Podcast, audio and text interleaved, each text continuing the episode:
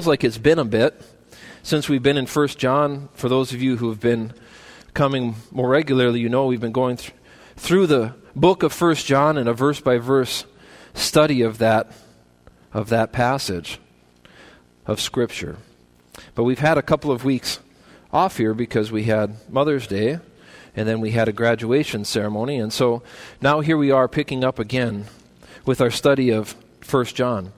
But the title of this morning's sermon is The Spirit Bears Witness. The Spirit bears witness, and that's something I referenced even in my prayer this morning. But when you think about bearing witness, it carries the idea of testifying or establishing evidence or proof for something. And in today's world, there's a number of different ways to prove something or to bear witness to something. And it's all based on evidence, and there's different kinds of evidence. But the two main kinds of evidence that you would use to bear witness or establish the authenticity of something would be primarily physical evidence and then testimonial evidence. What somebody would claim or speak to having seen or observed or witnessed, and then physical evidence itself that may lend, to, lend itself toward proving or disproving some sort of a assertion that is being made. So when you're thinking about our day, we have lots of different kinds of physical evidence that's introduced into courtrooms when you're talking about bearing witness or trying to seek to establish the authenticity of some claim or charge that's being brought, regard, depending on whether that's a civil court scenario or a criminal court situation. But some of that physical evidence, it can include things like written records. You could talk about that as, in terms of paper trails. It could be video evidence, pictures, audio recordings. You have DNA evidence, more scientific based evidence, fingerprints, all different types of physical evidence that could be introduced or marshaled forward to support an argument or support the authenticity or the veracity of some, some type of a claim that was being made. Now, equally compelling now, but also in John's day, was testimonial evidence. And in fact, in John's day, it was even more compelling testimonial evidence. That somebody would bear witness, they would personally testify as to the authenticity or the truthfulness of some type of a claim or assertion that was being made. And so that is going to be, as you're thinking about evidence that would establish the authenticity of something, that's the focus of this small section of First John chapter 5 that we're going to look at, and Lord willing, get through here this morning. So we'll see John use both types of evidence physical evidence and also testimonial evidence, first person testimonial evidence to support his assertion that faith in Jesus is reasonable. So if you're thinking about what is his underlying assertion, his underlying assertion is really twofold. One, faith in Christ is reasonable, and secondarily, that living life with Christ, enjoying intimate fellowship with Christ in time now that you have put your faith in Him, that's reasonable. So we know that the purpose of the book was to convince the audience, primarily an audience of believers that he was writing to, that living for Christ and taking Christ with you and living life in proximity, intimate, close fellowship with Him, that is the only kind of life worth living. And so he's been trying to establish that all along as he's gone through this letter. But of course, you have sort of the world around him and naysayers, if you will, that are seeking to undermine the rational or the reasonableness of what John is being is saying. And so he does pause from time to time to throw in an argument or two here or there to say that the underlying faith itself was reasonable because it was based in a object of faith that was worthy.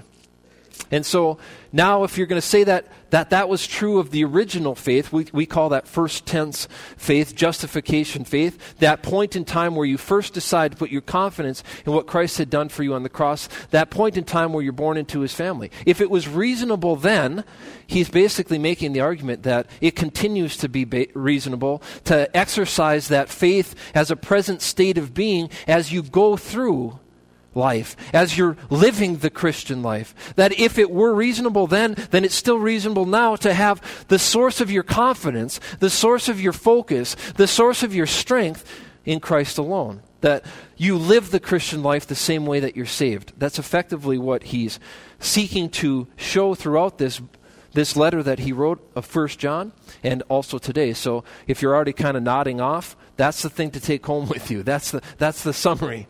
That's the short version for those of you who are used to uh, getting your information in one minute increments.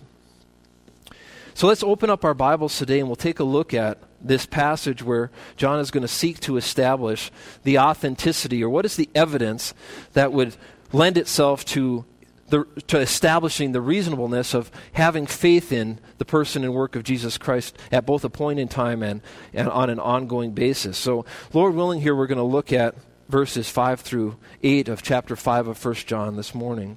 Let's read, though, let's just pick up in verse 1 of chapter 5, and we'll get a little bit of context here before we get rolling. Whoever believes that Jesus is the Christ is born of God. See, that's the only way to be born of God.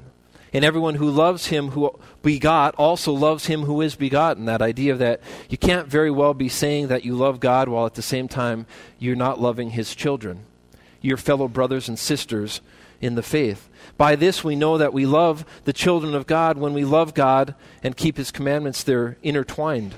You can't do with one without the other. You can't be presently enjoying fellowship with God and be directed by his spirit be living life in close, intimate relationship with Him, and at the same time be acting or living life in a manner that's inconsistent with His Word, His, His will, and His plan for your life. That's not possible. Verse 4 For whatever is born of God overcomes the world.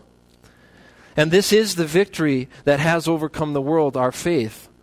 What a great verse just to remind us that we don't have victory in anything apart from our faith in the one who can provide victory. We don't overcome anything.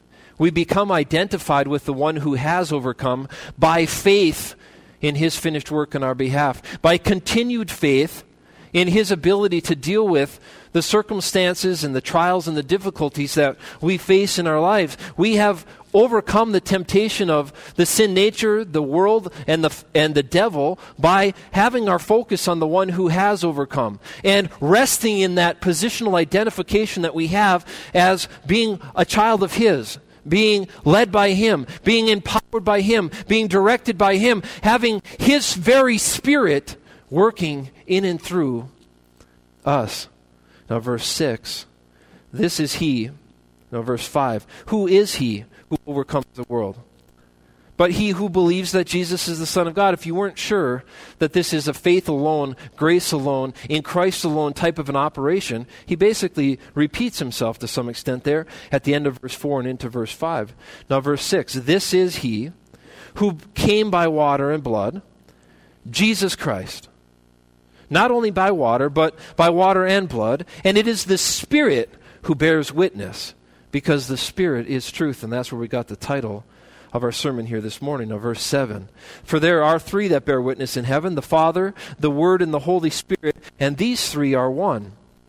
And there are three that bear witness on earth the Spirit, the water, and the blood, and these three agree as one. Let's start unpacking verse 5 here. Now, verse 5, this is all tied together. So we're talking about this idea of this faith that ultimately is the thing that provides us with success, not only in dealing with the penalty that was owed because of our sinfulness, so that was a point in time in the past, but remember that John has this primary focus of speaking to Christian living because he's writing to Christians who he has invested a lot in over, over time. He's not introducing them to the idea so much of how to, be saved, although he does talk about it, and it's something that Christians do talk about as well. But the focus of his letter is how do I maximize the time that I have available here in time on earth? How do I live this life that's in front of me before that day that I'm looking forward to one day where he's going to come and take me to be where he is, either through death or the rapture? So I know how the story is, ends. I know that one day I will completely overcome sin in its entirety as I'll be freed from the very presence of sin as one day I'll be glorified when I go to be with him. But until then, what is this life supposed to look like? And how am I supposed to maximize the joy that's available to me in this life?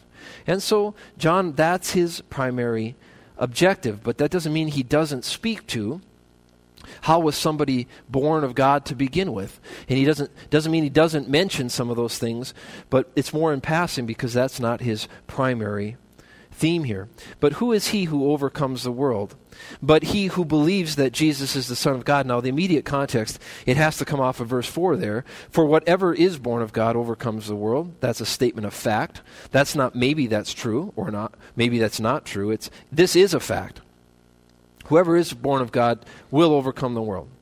And that we spoke about how those who try to s- suggest that that's not a fixed fact, that that's something that's a work in progress, that's incorrect. And this is the victory that has overcome the world. Where does the victory come from? Ultimately, our faith. Now, who is this who overcomes the world? But he who believes that Jesus is the Son of God. We're not going to spend a lot of time on this verse, but this is verse 5 here.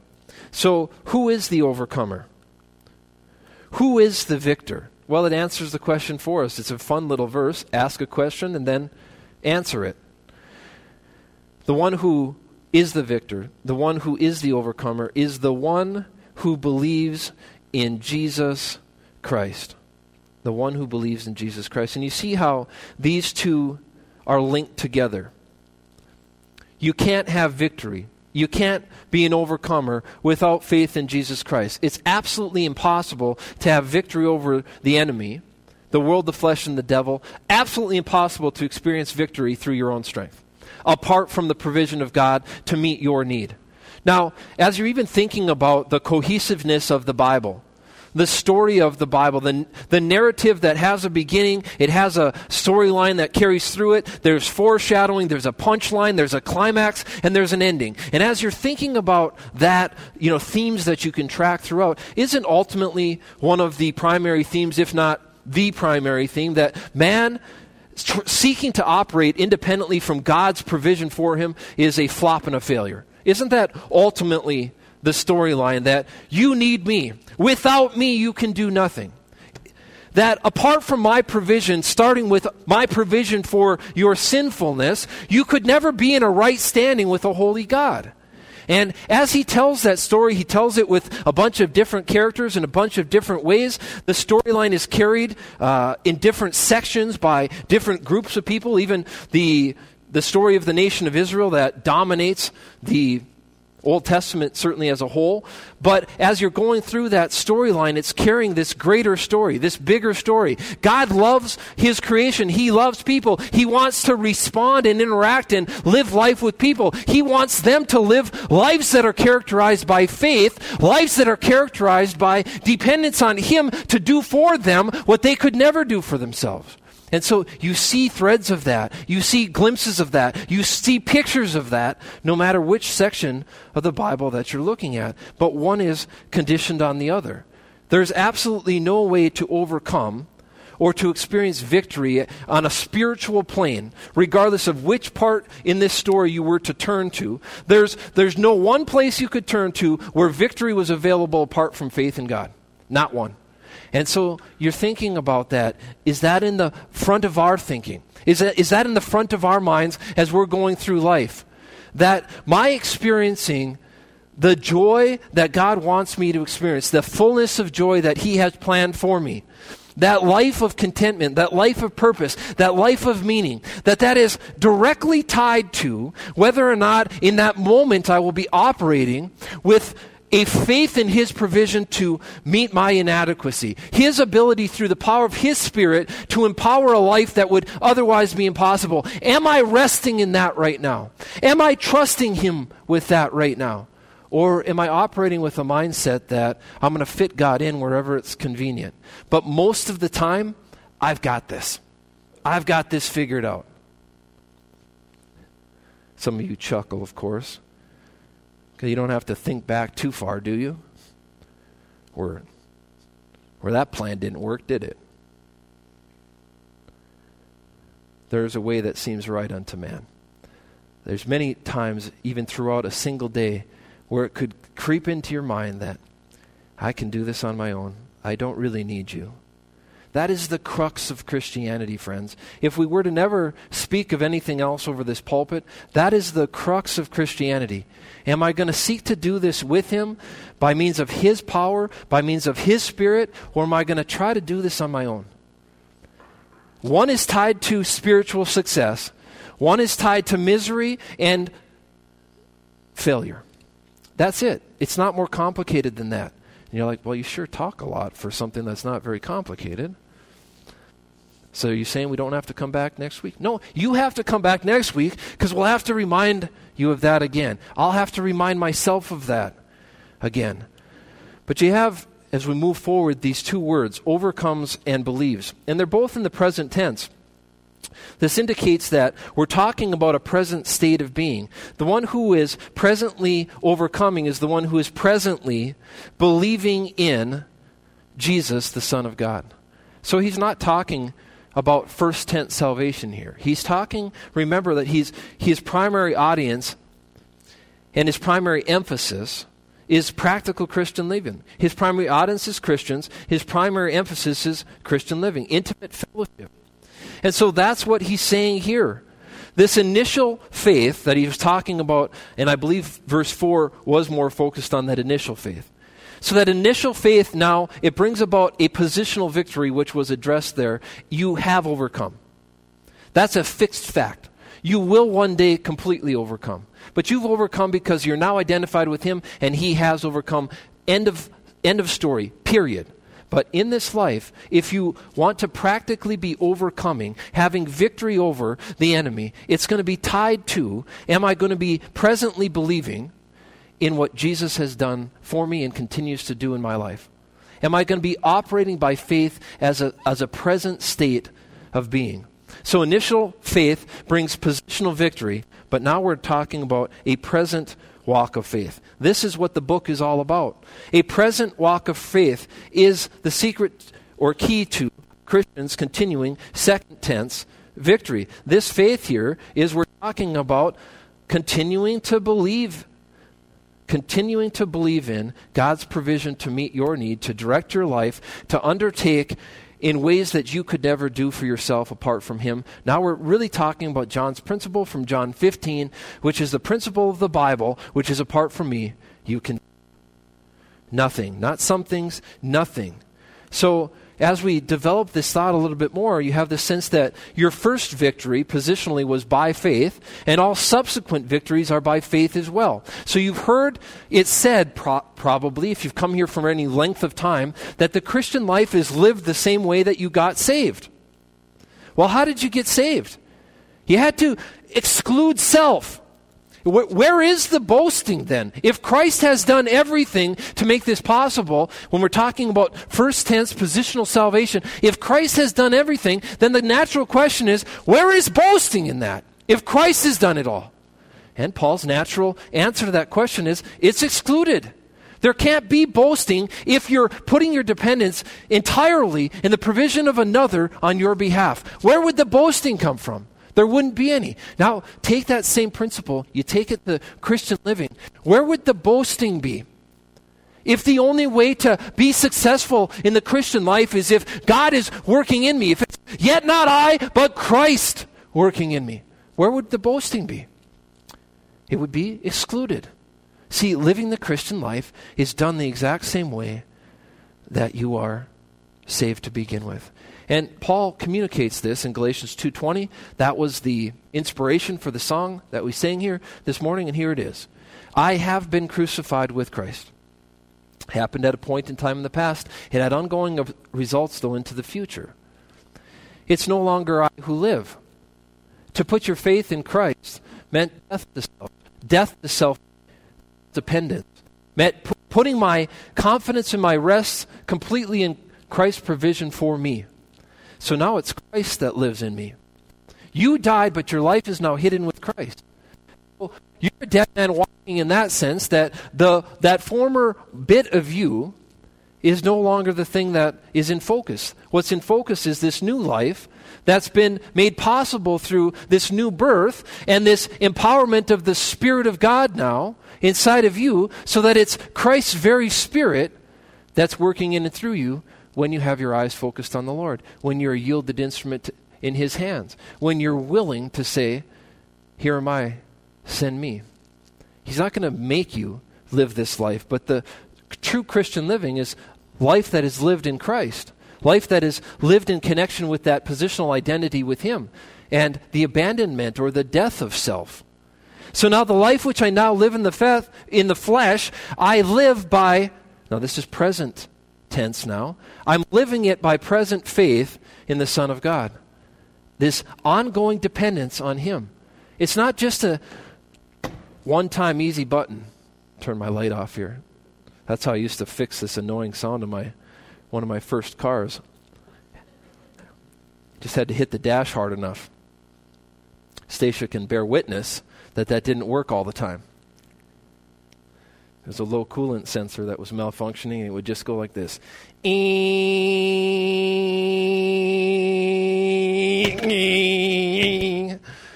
And she'd say, Is there some way to disconnect that?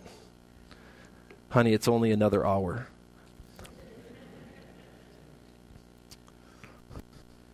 Oh, I used to think I looked so good in that car.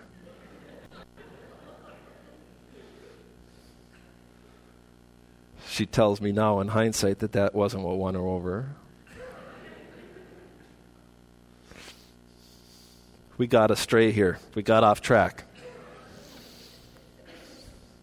Those, we'll, we'll do the rest of those stories another time.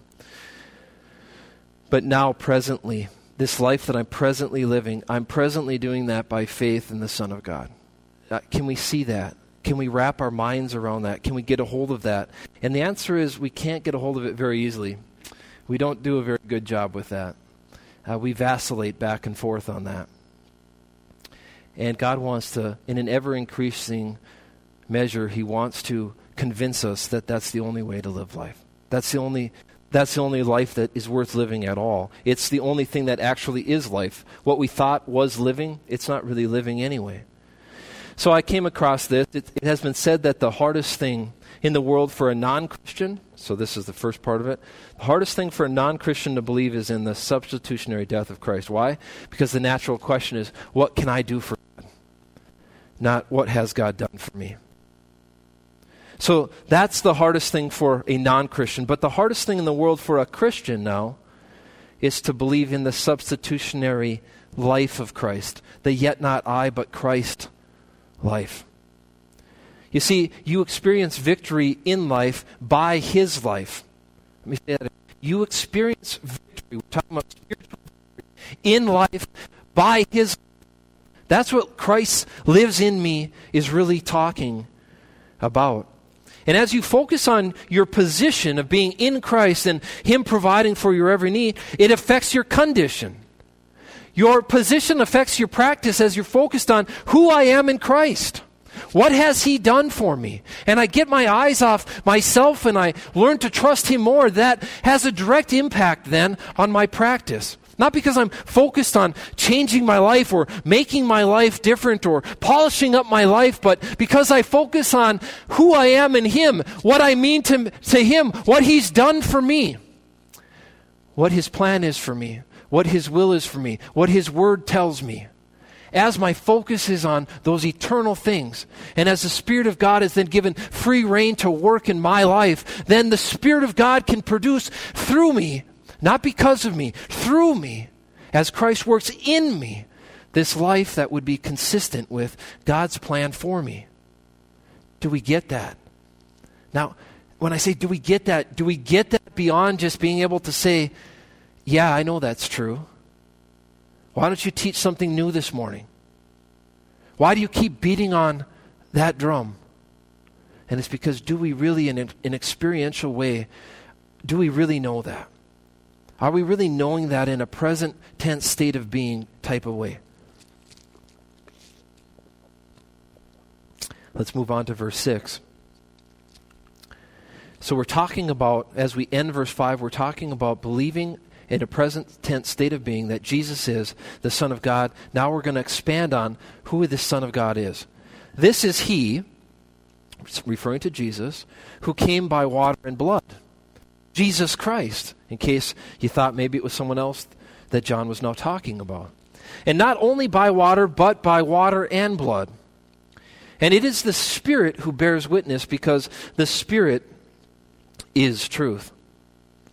So, at the most basic level, these next verses through verse 15 serve to provide evidence supporting the legitimacy of Jesus as a worthy object of one's past and present faith. Past and present faith. And this, this, this argument is going to run through the end of verse 15, really. But remember that John is saying if you want to thrive, if you want to experience success, it's going to occur by continuing to believe in the provision of God on your behalf, which is to continue to believe in the person and work of Jesus Christ and the power of His Spirit inside of you. So, while there is consensus that the general purpose of this section is to validate faith in Jesus, there is little agreement beyond that. So, pretty much every scholar that has looked at that agrees this section here agrees that the purpose of it is to validate your continuing your past and then continuing faith in Jesus as the solution to your need both at a point in time and over the course of time as a present state of being but there isn't much consensus beyond that about what exactly this phrasing is all about this is difficult language here this is he who came by water and blood what is that referring to exactly and it is the Spirit who bears witness. What is that referring to exactly? There's a, a number of different views on it. So when you're thinking about what does came by water and blood refer to, there's at least at least six different explanations about what that might be referencing. We don't have time for six different potential views. I'm going to share three with you this morning that I think are the most compelling. And I'll tell you which one I like the most but that's the best that I can do for you on this section because I don't know. John doesn't tell us exactly what he means by this is he who came by water and blood. But here's a few possibilities. We're going to call this first one the flowed from Christ's side view. The water and blood flowed from Christ's side, and that's the view itself. It's, a, I guess, a shorthand way of saying it. See, this holds that John is referring to the blood and water he personally witnessed flow from Jesus' side as he sacrificed himself for sinners. So, this is he who came, he did what he was seeking to accomplish through the shedding of blood and the flowing of water from his side as he died a sacrificial death on behalf of sinners. Now, John talks about seeing this in John chapter 19 verse 34. It says this But one of the soldiers pierced his side, reference to Jesus, with a spear, and immediately blood and water came out. So, as you consider this view, the word order is a little different there. Uh, this one has water and blood here in 1 John chapter 5 verse 6. This is he who came by water and blood. Here in John 19, he has this reference to blood followed then by water coming out as Jesus died in the place of sinners. And as a continuation of verse 5, talking about that belief in Jesus as the Son of God, Son of God, referring primarily to Jesus' deity. Now, that would you would say that's the person of Jesus. Now, John, uh, to continue that, would give some evidence about the validity of putting your faith in the work of Jesus. And what was the work of Jesus? There's no greater example of that than his sacrificial death on behalf of sinners. So we often talk about the person and work of Jesus, and in conjunction with verse 5 here, the person of Jesus is that he's the Son of God. He's God himself. He's incarnate. He's the God become man. And then verse 6 what is his work? His work was that he died on a cross, a death he did not deserve for the guilty, who is you and I. So the two together present a more complete view of the object of the believing from verse 5 by reflecting again on both the person and the work of Jesus Christ. Now, the second possibility as to this is he who came by water and blood, Jesus Christ, or to rephrase that, Jesus Christ is he who came by water and blood. What is that referring to? Well, here's another possibility that it's referring to Christ's birth or his incarnation. So this view focuses on his actual birth. John does record Jesus as associating water with physical birth. So Jesus himself does make this association between water and birth. He says this in John 3 5, as he's speaking to Nicodemus. He said, He answered, Most assuredly I say to you, unless one is born of water, referring to your physical birth, and of the Spirit, referring to your second birth, your, your spiritual birth and the finished work of Jesus Christ on your behalf, he cannot enter the kingdom of God. So there has to be two births two births. He's saying you have to be born again. What does he associate the first birth with, though? He associates it with water. That's Jesus speaking.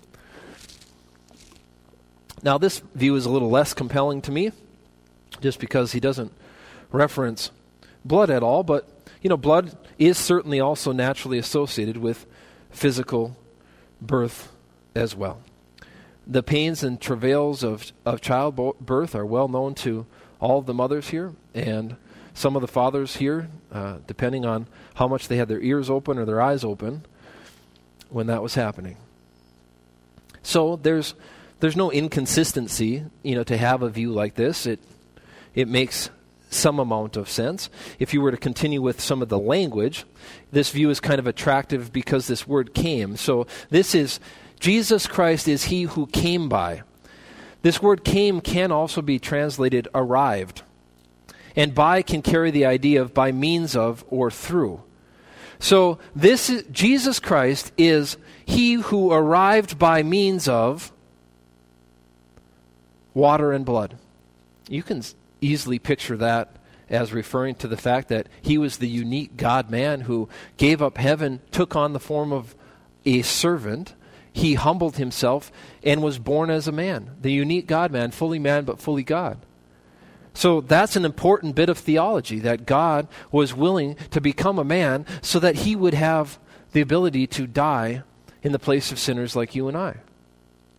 So is that for sure what this means? No, I, I can't say that that's for sure, but that's one of the things that supports or adds to this argument. So while Son of God in verse 5 again was focusing on Christ's deity, this interpretation highlights Christ's humanity. So if you speak to his incarnation, the fact that he was born, you can't speak to his birth without speaking to the reason he was born in the sense that with apart from a physical birth, he could not have died. So that's pointing back to his work too. So remember the first one was a little appealing because it pointed to his person from verse 5. He's the deity, he's the son of God. And then in verse 6 now here, It'd be pointing to his work. Again, his birth, which again led to his sacrifice. So that's another view there. Together, both views I think are plausible. This is uh, personally the one that I like the most is the third one. Now, I, I don't say dogmatically you should agree this is what it's talking about, but this is the one that I happen to, to like the most. And there's others, if you want to go research this more, uh, there's others besides these three that I'm, I'm covering. I don't think it's necessarily critical, necessarily critical because everybody agrees that the point of all of this was to authenticate and validate the reasonableness of having put your trust in Jesus Christ at a point in time in the past and continuing to put your trust in Him or believing in Him in a day to day, intimate fellowship type of a way to experience success in time in living the Christian life the way that God intended. That is what everybody agrees that this is about. So some of this is. I don't know, it's a little bit on the academic side as to which one. But this last view is called Christ's baptism and death view in this view, came by is taken as a term of association with something, since the word can also be translated among or with. So a lot of these transition words, they can carry many different meanings in Greek. And so a lot of these, these smaller transitionary words, they, they could give you one view or another view or support one view another word, but this can carry, came by, can carry this idea of association among or with. He came with baptism and death. That accompanied his arrival on planet Earth and it accompanied his, his then public ministry. And so that's more the focus here is on the public ministry. This view focuses on the totality of Christ's earthly ministry by highlighting historians that served as the bookends of his public ministry. Now, the first one, as Jesus came to greet John, who's known as John the Bap- Baptist, different John than the John who is writing First John here in the Gospel according to John, that as he as John saw him coming for the first time, he, he exclaimed, he, he cried out, This is, behold, the Lamb of God who takes away the sin of the world. He then, Jesus asked him to baptize him. And so that really began his public ministry. And so if you're taking this bookend kind of a view, that this is just saying that everything about Christ's public ministry validated that he was who he said he was. Everything about his public ministry reinforced or gave credibility to this conclusion that he's a worthy object of one's faith. That this covers it all, in a sense, by pointing to the totality of his entire ministry. So here we have baptism to start off with, the water. In this view, the water is referring to this start to his ministry where John baptized Jesus. In Matthew 3:17, this is referring to this event where this happened. It says, "And suddenly a voice came from heaven, saying, "This is my beloved son, in whom I am well pleased." That's what was uttered by heaven as Christ was baptized. So you have Christ present, of course. You have the Father present. You have the Holy Spirit alighting on Jesus like a dove. Here in this very well known public demonstration of the beginning part of Jesus' public earthly ministry. So, kind of three of them there are there together at one. They all are bearing witness, then, in a sense, uh, that everything about Christ is legitimate and authentic and worthy of your faith. Now, in this view, death is synonymous with blood, the blood. Jesus' death was the culmination of his public ministry. So when you're thinking about the bookends view here, this is where it's coming from. So we have Ephesians 1 7. In him we have redemption through his blood. Apart from the shedding of blood, there is no remission of sins. The blood is very important as we're thinking about the death, what it symbolizes. It's not blood in and of itself, it's that the blood symbolizes his death in your place, in my place. That's why when we celebrate the Lord's Supper, we do it as a way of remembrance. We symbolize his blood within our case, it doesn't say what you need to use to symbolize his blood. We symbolize or remember his blood using grape juice here at this church. Other churches use wine, uh, whatever else. It could, could frankly be water. It's about a mental remembrance of what Christ had done for you. But through his blood, that was the forgiveness of sins. Now, it's all about grace. It's all about God giving us what we don't deserve as he died in our place, as he died for the guilty. See, both terms have the effect of describing the same thing, though Christ's ministry.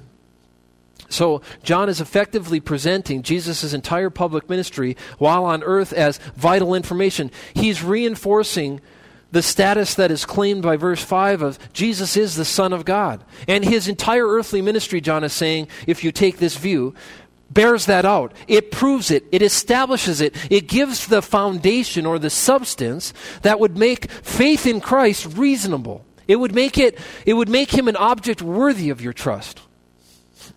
And so Jesus himself sort of says that about his own earthly ministry.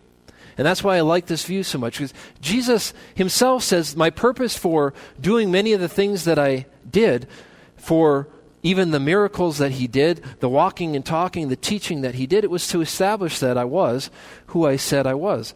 You see here in John 5 36, Jesus is speaking he says, But I have a greater witness than John's. He's referring to John the Baptist there.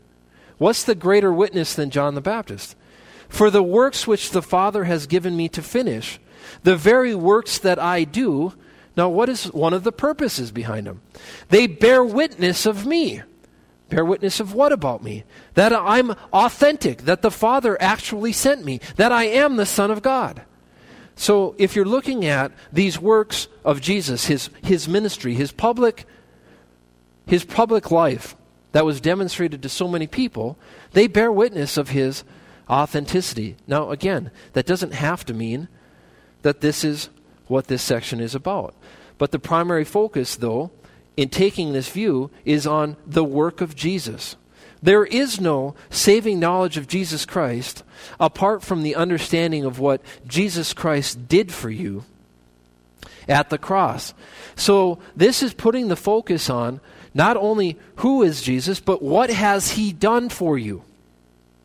That that would be the in this view the focus of the water and the blood to put the focus on what has Jesus done. Verse 5 told us who he is, but what has he done? So, again, the greater purpose is to present a complete view of the object of the believing by presenting again both the person and the work of Jesus Christ. Now, I don't know. I'm not sure which view is correct. Again, I don't think it really matters because I think this is the this is our focus. If we get that focus, we know we understood what John was trying to do here. John was trying to show us that Jesus is a worthy object of our faith at a point in time, and he's a worthy object of our continuing faith in living the Christian life. And it's, it's really that simple.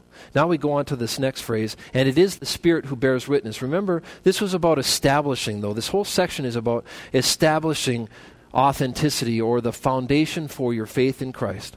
Now he's going to move on to an eyewitness, a test, someone who's going to testify. He pointed to physical evidence, the blood and the water. That was physical evidence, regardless of which view you take. It was physical evidence. Now we're looking at testimony, though. It is the Spirit who bears witness, because the Spirit is truth, which didn't fit on the screen. Now, we have a continuation here of the courtroom motif that we've been looking at here, where bears witness is rendered testified in most translations. So, what we're talking about is testimony. It is the Spirit who testifies. So, the Holy Spirit bears witness that Jesus is the Christ. The Holy Spirit bears witness that believers are the sons of God. The Holy Spirit bears witness that we can enjoy victory over the world as we abide in Christ and are filled and led by His Spirit. The Holy Spirit is the ultimate witness, the witness of all three of those things. Here, the reasonableness of our faith in Christ, the legitimacy of faith, but He bears witness not only of that, but He bears witness of our sonship. He, he bears witness that there's victory available if one would just walk by in dependence on His provision for us to live the life the way that God intended for us to live life. So you have that here. There's no more reliable witness than the Holy Spirit. That's where you see that phrase, the Spirit is truth. The Holy Spirit equals truth. The Holy Spirit is incapable of anything but truth. So then the Holy Spirit is the one that is held up here as the ultimate witness to the authenticity and the legitimacy of Jesus Christ. Now let's look at a couple of verses here that bring out these three different aspects to how the Holy Spirit is bearing witness. The Holy Spirit is bearing witness that Jesus is the Christ, the Son of God, that Jesus is the Savior of the world. We have Matthew 3, 7, 3 16. So we're back to this baptismal passage. When he, Jesus, had been baptized, Jesus came up immediately from the water. There's where immersion baptism comes from. And behold, the heavens were opened to him. And he saw the Spirit of God descending like a dove and alighting upon him, the Spirit of God was bearing witness to the authenticity of Jesus Christ from the very beginning of his public ministry here.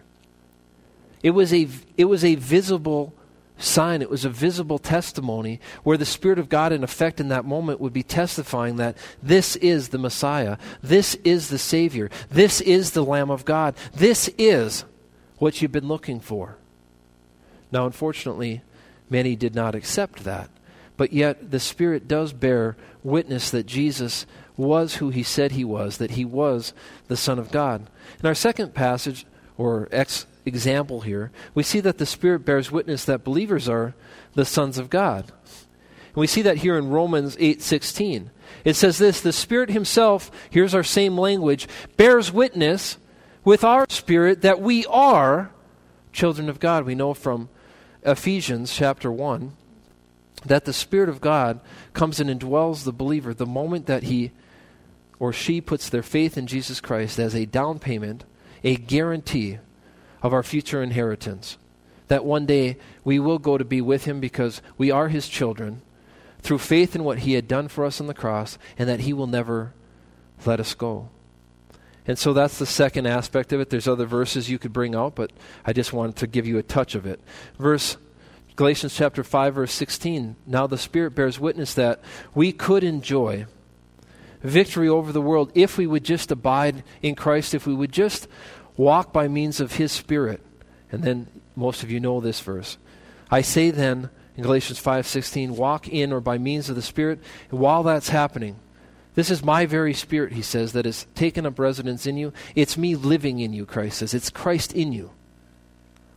If that's happening as a present state of being, you will not fulfill the lust of the flesh. So now we'll move on to verses 7 and verses 8. These are complicated too. For there are three that bear witness in heaven the Father, the Word, and the Holy Spirit, and these three are one. So we have this phrase, for there are three that bear witness. And every Greek manuscript before the 13th century that's known of ends with the word witness. So, for there are three that bear witness, that's all there is to this verse in every manuscript before the 13th century. So, it's not a big deal. I'm going to bring out why it's not really that big of a deal in the sense that nothing that is added here is inaccurate. It's all completely true. But no other major English translation includes the remainder of verse 7. Every single other translation ends with, For there are three that bear witness. Now, what is that in reference to? Well, logically, it's reflecting back on what was just said about the blood, the water, and the testimony of the Holy Spirit. There are three that bear witness. But the insertion of the Father, the Word, which is a reference to Jesus Christ and the Holy Spirit, that's speaking to the Trinity. Does the Trinity bear witness to the authenticity of Jesus Christ? Sure, they do. At Jesus' baptism, all three were present. Jesus was there, the Holy Spirit was there. The Father spoke from seven, heaven, saying, This is my beloved Son, in whom I, I'm well pleased. So it's possible that that's where that got pulled from. But if we if we make that adjustment, the entirety of verse 7 would then read, For there are three who bear witness. Now, if that's the, if that's the case, then this phrase continues the thought of verse 6, and it becomes the summary statement that concludes with verse 8. This is just a summary. All of the emphasis then moves to verse 6 that there was the blood, the water, and the Spirit, all as testimony of the authenticity and the legitimacy of Jesus Christ, and it's just a way of concluding that thought. The, all three of those are in agreement. They're all in agreement in support of that conclusion. And so if we take that view, that's how it would go. Now, Again, I already mentioned what was likely inserted in verse 7 is doctrinally sound.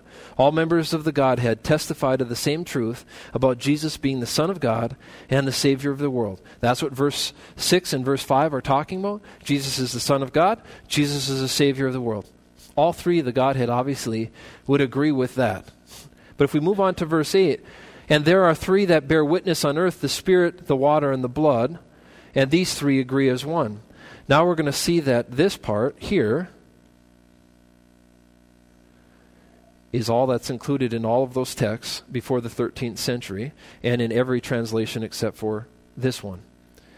And so now if we piece the two together, so we have in every other major translation this translation this verse is limited to what follows the colon which I just circled. So combined with verse 7, the sentence should read, "For there are three that bear witness," then you get your colon, now you get verse 8 here the Spirit, the water, and the blood. And these three agree as one. So the idea that you're getting here from these last two verses is this the public ministry of Christ in combination with the confirming testimony of the Holy Spirit, authenticate Jesus as a worthy object of your faith. Now, that's if you take the view I do, which that the blood and the water are referring to Christ's public ministry. That those were additional authentic- authentications of, specifically when we're talking about his public ministry, his baptism and his death.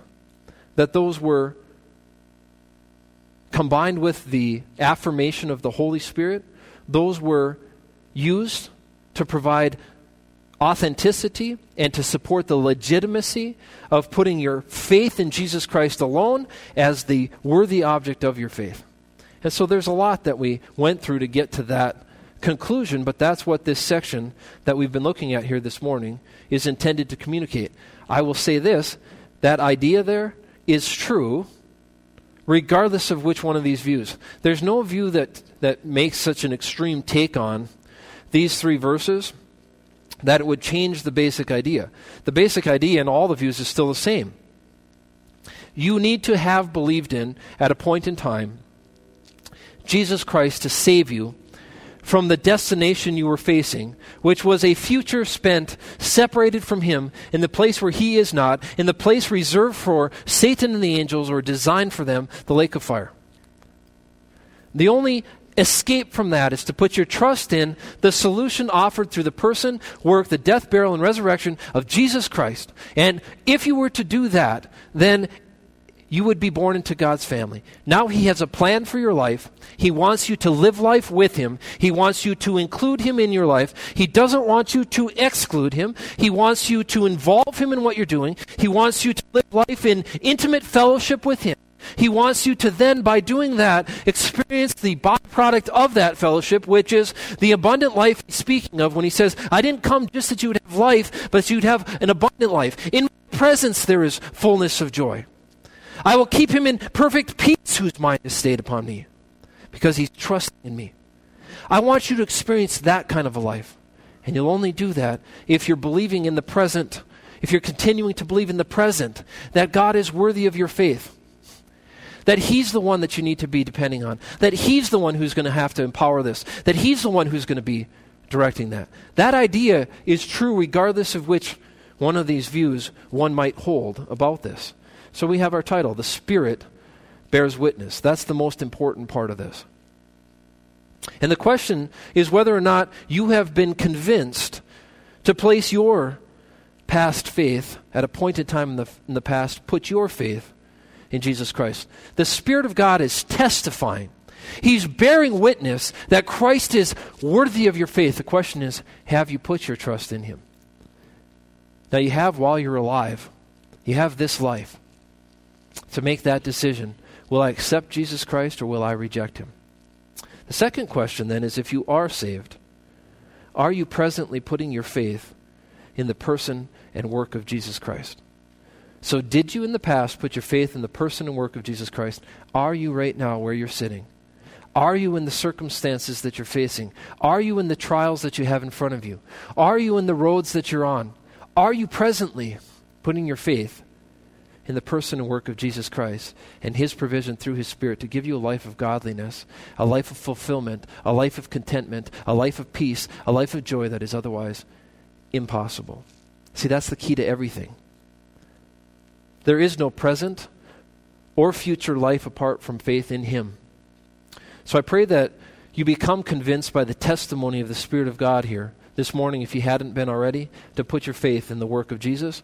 And if you are a believer, I hope you've become convinced by the testimony of the Spirit of God that Christ continues to be worthy of your ongoing focus and emphasis and faith. Let's pray. Heavenly Father, thank you for the, your Son. Thank you for this time that we could spend here together. Thank you that you're such a good God, a loving God, that you provided for not just our problem with sin, but that you've provided a way for us to live life in a manner that would be abundant, in a way that would be filled with joy. Pray that we would see that the only place to find that is in your presence, that we'd want to live life with you, that we'd want to include you in life. Pray that you'd help to convict us and convince us of that as we go about our days this week. In Jesus' name, amen.